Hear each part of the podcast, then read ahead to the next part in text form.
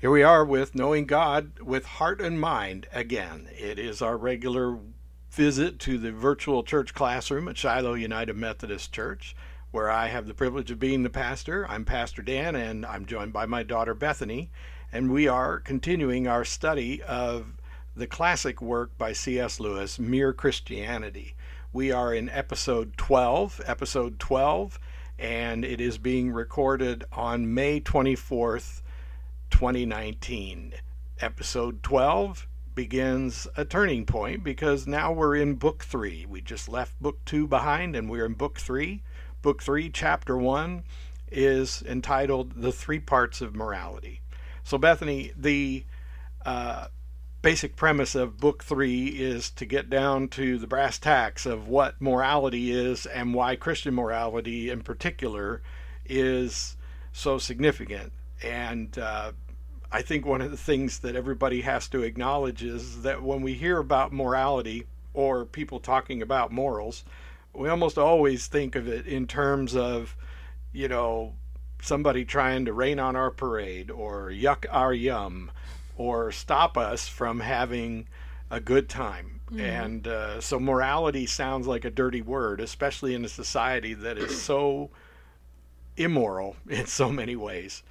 But we're going to find out that that uh, Jack, that's what his friends like to call him, that's what he wanted to be called, has a different idea on what the morality part is all about. So Bethany, you know, what do you think is is the his basic premise of morality? Well, before I get to that, I was gonna say that the way you were describing it, um, I know that later on in the book, he has some thoughts that are kind of in opposition to Sigmund Freud. Oh, yeah, I don't think he's a fan. Yeah, I don't think he is either. But this kind of way of describing it does kind of sound like id in Superego, in that like the id is the one that's like ah morality that stops me from having fun because that's what the id's all about is fun and pleasure and right and but the super ego is the one that's like, "Hey, you should maybe think before you do things." And and I think Christian morality goes way beyond the super ego, but it's just funny the way you're describing it. It's like, well, actually morality and super ego kind of they do go together. Like that's cuz according to Freud, that's supposed to be your moral compass and ideally those I didn't say ego, but like those three parts are supposed to kind of work together, and id shouldn't be stronger than anything else. But the superego shouldn't be stronger either, which I think is where they would differ a little, because I think that in terms of Christian morality, Lewis would say actually it should be stronger. Your mor- moral compass should be a lot stronger than your ego or your id. So yeah. I just think that's interesting. Yeah, and and I don't uh, I don't discount what you're saying at all, but I am going to bring us back to yes. to the the chapter one of book three, not because it is irrelevant uh, or or that there's no relevancy between what you just said and what chapter one opens with, but where Sigmund Freud and C.S. Lewis I think would converge is that both agree that it's as much a part of the human condition mm-hmm. as any physicality. Mm-hmm. Absolutely. That that the the moral compass or the the the uh, the should or ought to that thing that that gives us a sense of right and wrong that that is as much a, a imprinted on our being as any other part of our being and so starting there uh, basically, you know, he he is such a, a organized uh, presenter mm-hmm. of thought. You know, I I just love the way Lewis does this, and I have to admit that reading him has changed the way I organize my thoughts mm-hmm. in writing as well.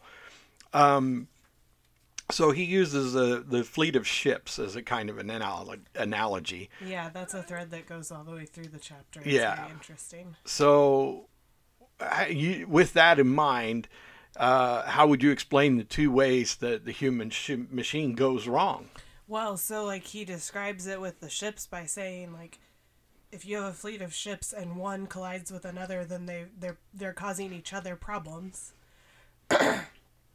and on the other hand, if a ship is not like ship shape, which sounds really funny to say if I'm actually talking about ships, um, but if a ship is not in like peak condition, is not ready to go out into the world, the ocean, whatever, Mm-hmm. um, then it's going to cause problems. And I think the ironic, well, maybe not ironic, but the interesting thing that he says is like they're going to impact each other no matter what. So like if you're shit, if you if you are not right on the inside and where you should be, then you're probably going to cause collision with Yeah. other people.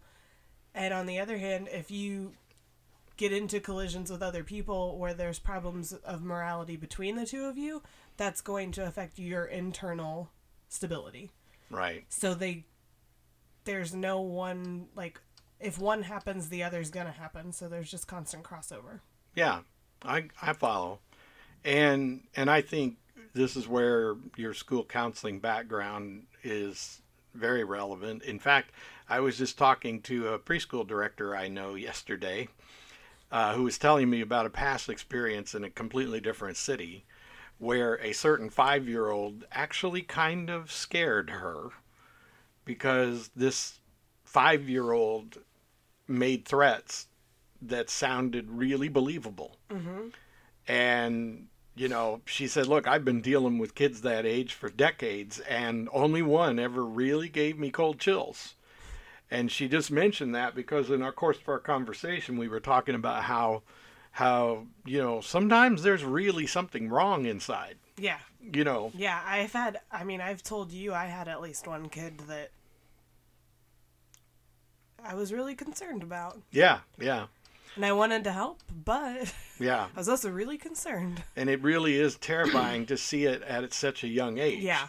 because and but that tells you that that sometimes there are things that aren't quite right and i should say by the way that uh, as you read through cs lewis's works especially this mere christianity he accounts for that he says look if people are sick if there's something wrong with their brain and i think this comes from his war experience i, I think he understands because he's seen traumatic brain injury he has seen people go to pieces in the trenches and have you know what they used to call shell shock but postpartum mm-hmm. depression you know, postpartum i did I it know why you did it. i it. did it That would be post traumatic stress disorder.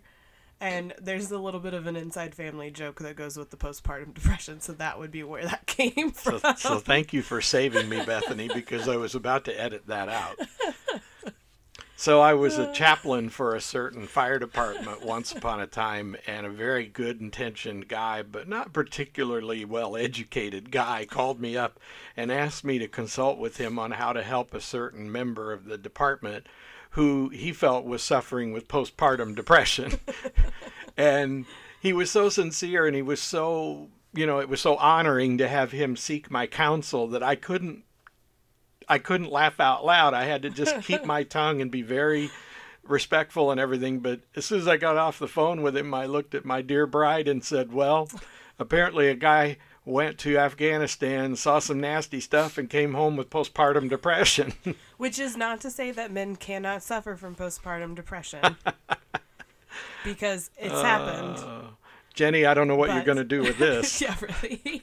But anyway, I want to thank you um, guys for being patient with me while we do a little So- inside joke so there. going back to like the whole idea of people like something being really wrong. yeah. one of the best and greatest things I ever one of the things that shifted my understanding of mental illness as an undergrad, which I was pretty young and I didn't really have a solid idea anyway, but was when a professor said you have to think of mental illness the same way you think about cancer or a broken bone. Right. Something's broken right.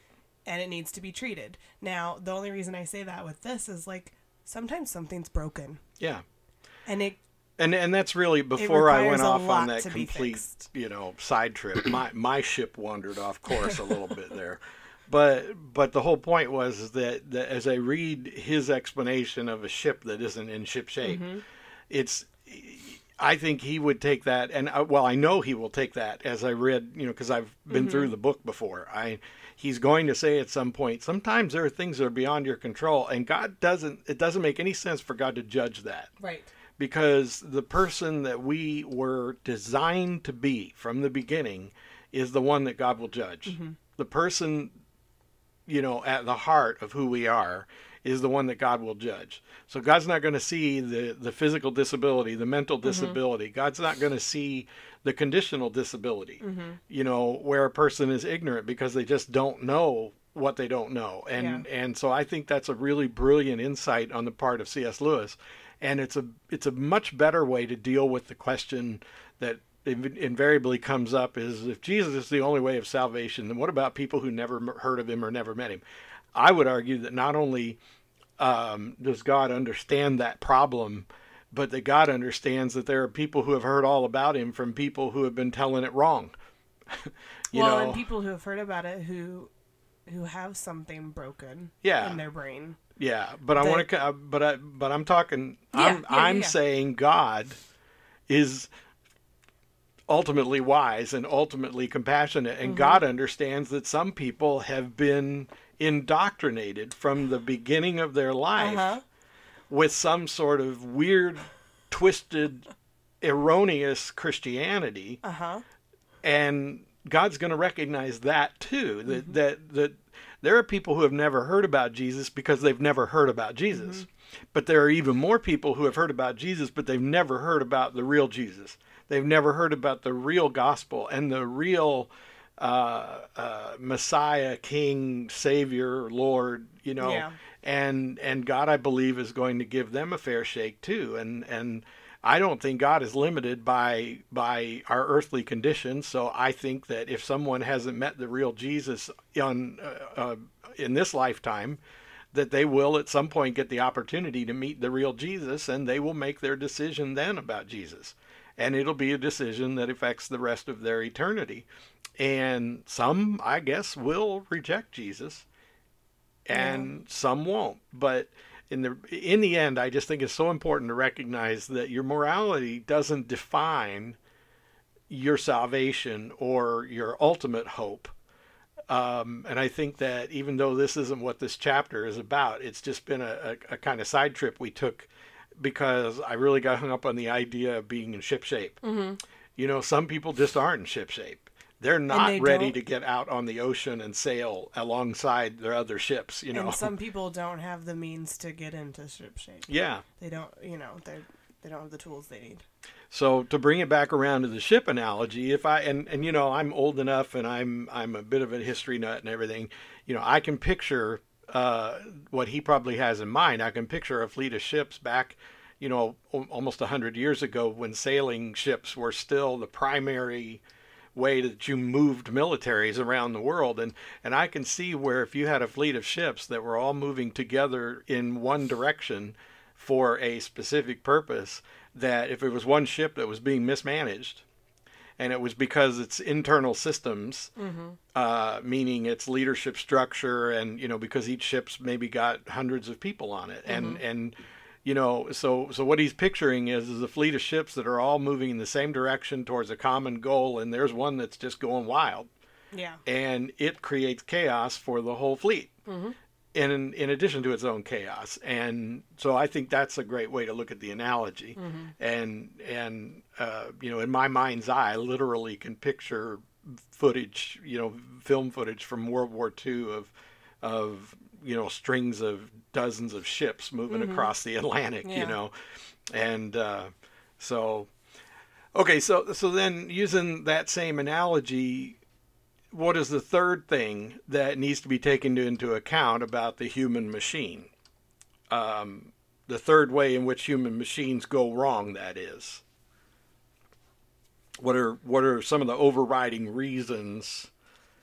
Um, you know, I think in a way we sort of indirectly covered that, didn't we? Yeah, because I know he talks about like, like, like needing to have like a purpose or a reason behind Yeah, what you're doing. Um, and sometimes people, sometimes people don't yeah. I get think the purpose right. I think that there is a certain aspect of, of morality that directs our lives towards purpose. So that morality isn't like an alarm that goes off whenever we're doing something bad.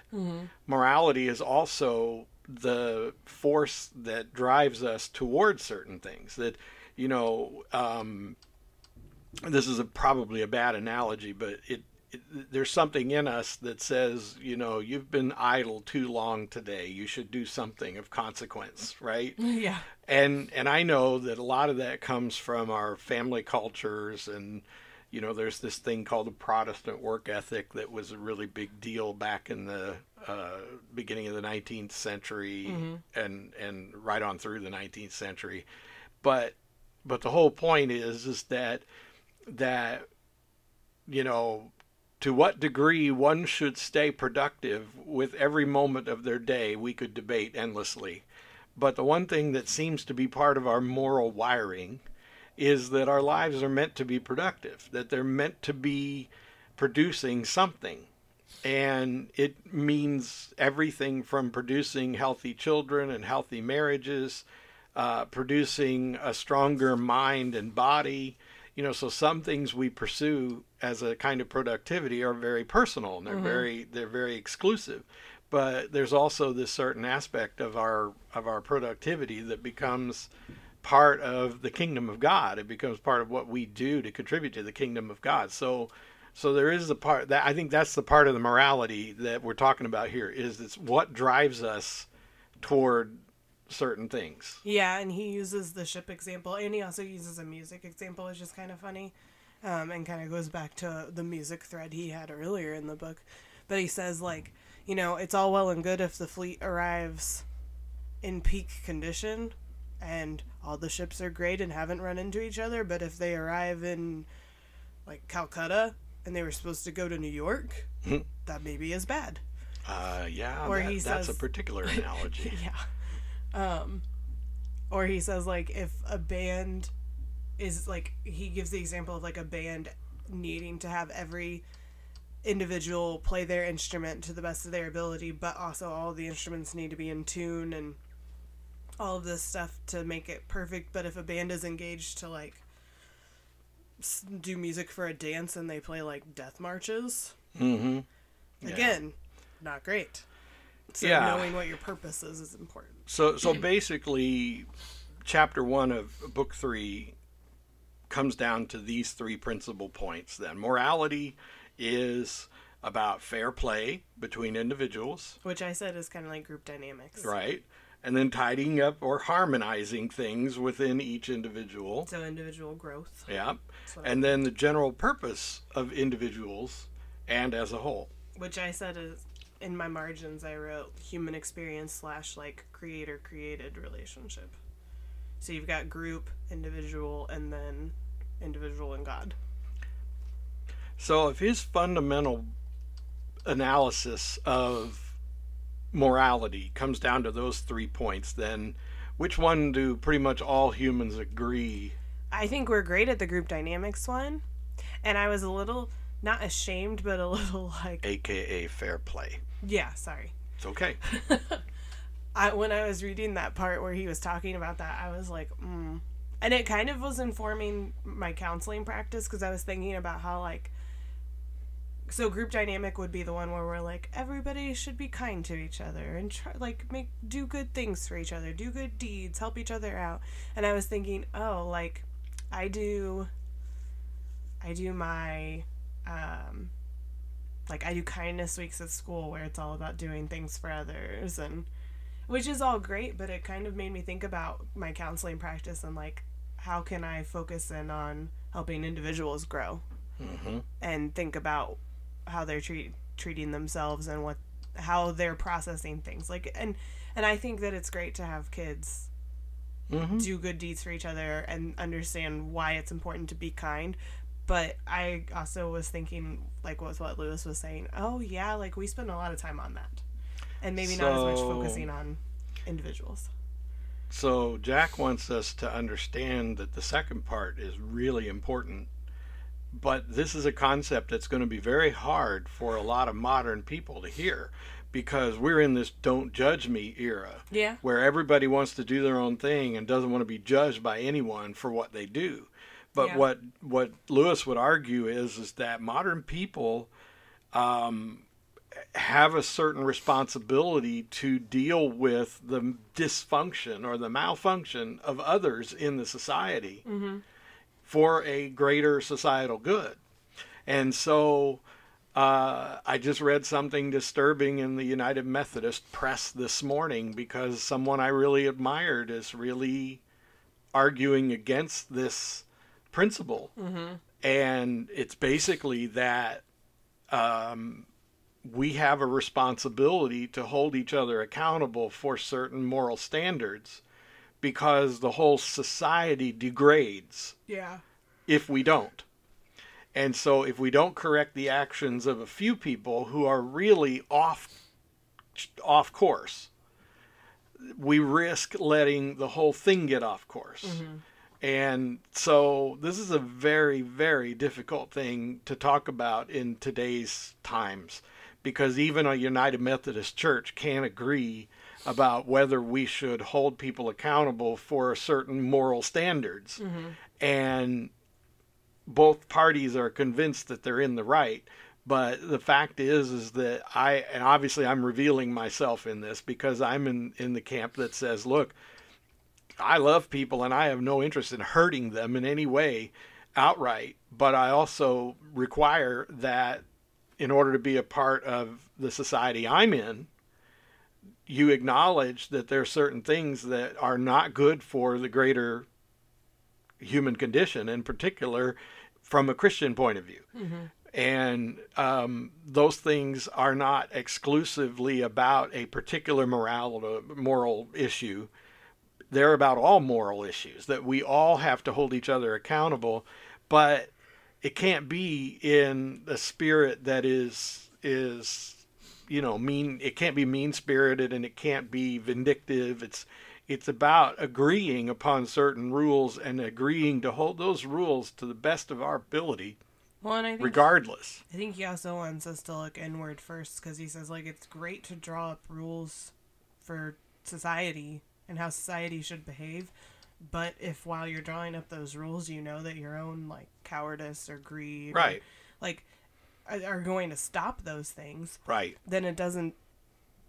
Then who cares about the societal rules? So yeah, everybody has to get their own house in order Right. before they can get their own ship in ship shape, before they can really res- assume responsibility. And using that ship analogy again, if all the other ships in the fleet are moving in a constant direction at a constant speed towards a common goal, and their ships are running efficiently, and one is out of line, then the remainder of those ships has every right and responsibility for imposing some kind of direction on the one that's out of mm-hmm. whack. Yeah, and saying, you know, you present a risk to all of us because of your malfunction. So, yeah, this is a hard thing to hear, but this is also this is also something that you can speak of in purely academic terms. You can speak of it from a variety of angles, and you're still going to come to the same conclusion that if we want to be individuals and do our own thing, that's all fine and good until it affects other people. And I don't even know if there's enough room in Montana for everybody to live by themselves, far enough apart from their neighbor that they can do whatever the heck they want. We all either uh, in the big cities have to live alongside each other, or we live in distant places where we live independently. But sooner or later, we all depend upon each other. At some point, we all have to find a way to get along with other people.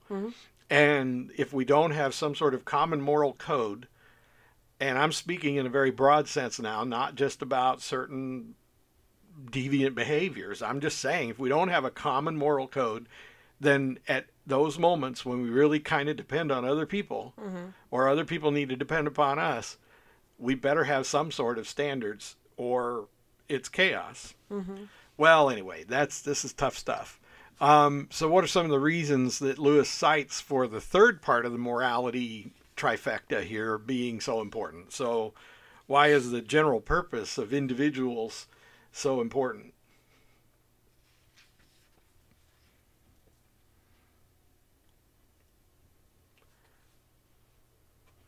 So, if you're in charge of your own ship and you don't avail yourself of God's purposes, right? If Yeah. you so so basically he's saying that that if you accept responsibility for keeping your own ship in order, then you have to find a system to govern it by. You have to find a general purpose for the ship.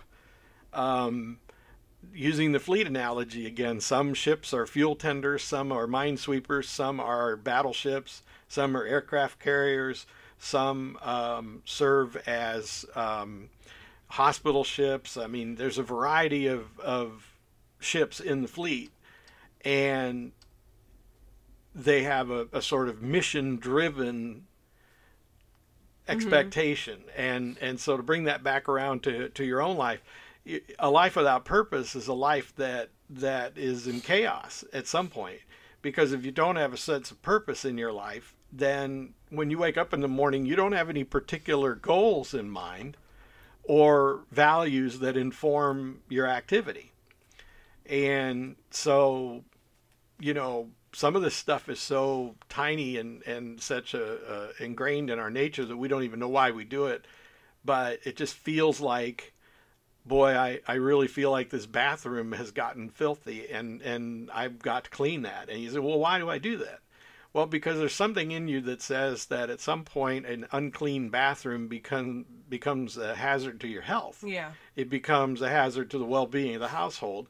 And and that probably drives you if nothing else. And because of your sort of informed uh, sense of direction and purpose with life you will eventually make time to deal with these things yeah and if you don't realize the significance of that well i don't know about you but i've traveled a lot and i've driven all over the countryside and in every town and every community you'll find one house that when you drive by, you see junk in the yard. Mm-hmm. You see that the shutters are falling off. You see that it hasn't painted, been painted in decades. Mm-hmm.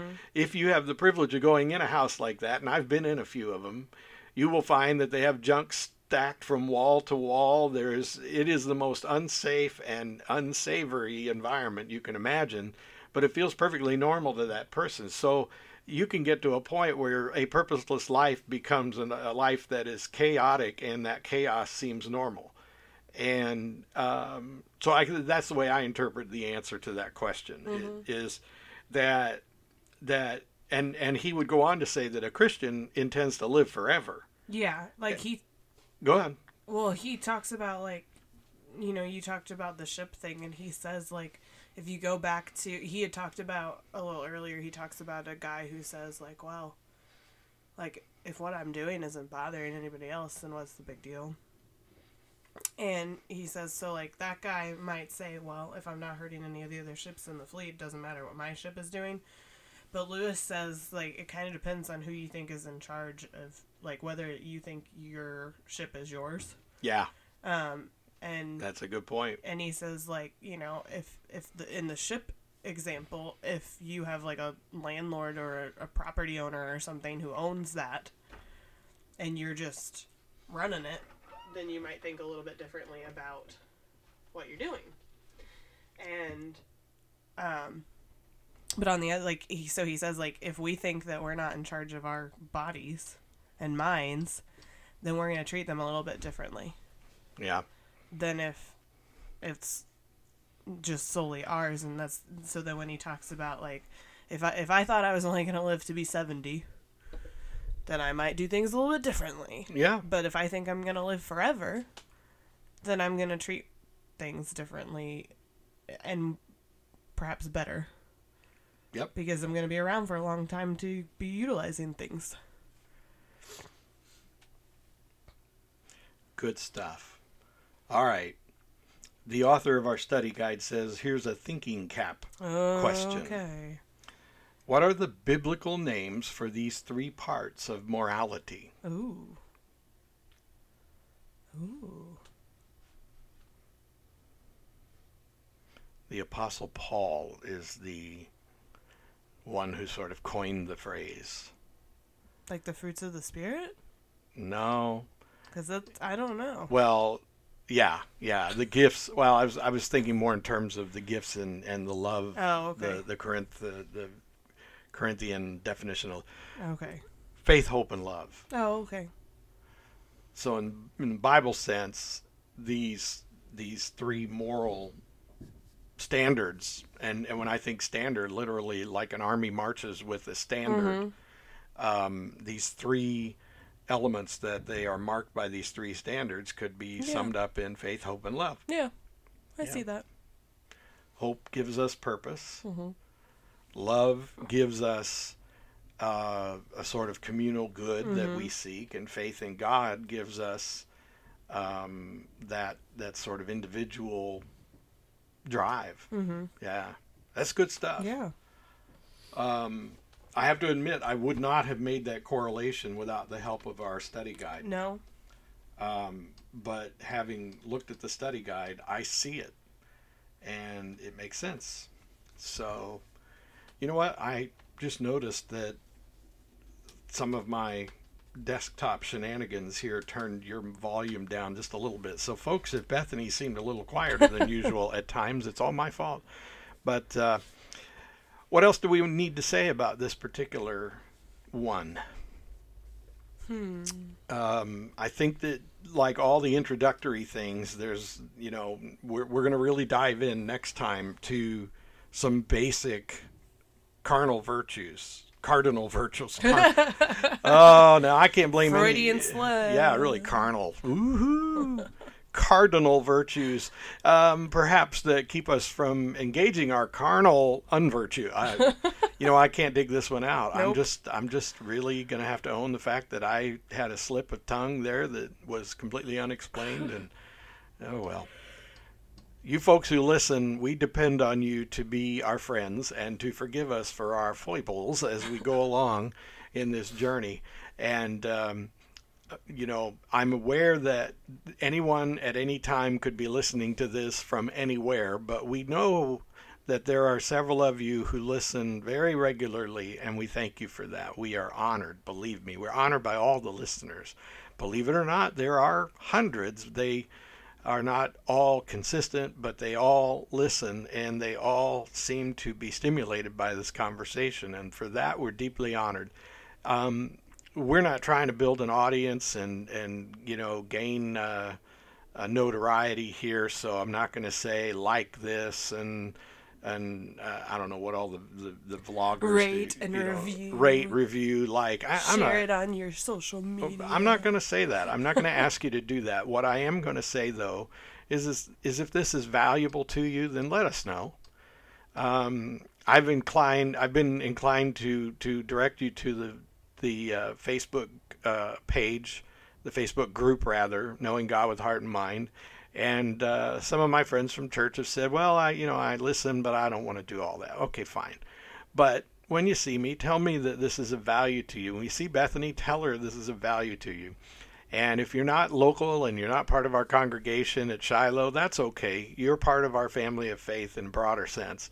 And we'd still in, uh, deeply appreciate your encouragement. We'd just like to know that this is serving you in some way and that you don't mind that it isn't as polished as some podcasts or um, any of that. We're really just doing what Christians do at church, but in a virtual classroom. Christians get together and they talk about Christian things.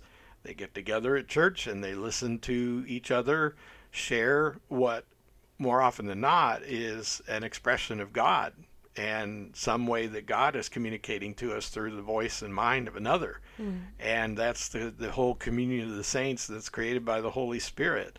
And so, you know, church happens on a particular day at a particular location, but it also happens all the time, everywhere, every day, no matter where the body of Christ is. And we think this is an extension of that. So thanks for doing church with us. And we appreciate you very much. So, uh, having said all that, I want to thank you. We'll we'll come back next time to look at book three, chapter two, and we'll get into those cardinal virtues and some of that more interesting uh, and challenging stuff. Because old old old Jack, he can be very uh, well. He's just not afraid of the topics. He'll take them on, and he'll take them on in a rational, logical way that doesn't seem untoward, as he probably would say. And so uh, we're not afraid of it either. Then. So we look forward to seeing you next time. Remember, if you're in Jasper, anywhere near Southwest Indiana, come see us at Shiloh United Methodist Church. You can learn all about us on the web just by visiting shilohum.org. That's S H I L O H U M S H I L O H U M.org. And uh, you can also pick up our app in the App Store. It's a pretty neat tool. It's a brand new app, and uh, there's an old one out there that will probably be out of the store really soon. But if you stumble across more than one, make sure it's the brand new Pushpay driven Shiloh United Methodist Church in Jasper, Indiana app. And uh, would love to hear your thoughts on that as well. For now, I just want to thank you again and God bless you and goodbye.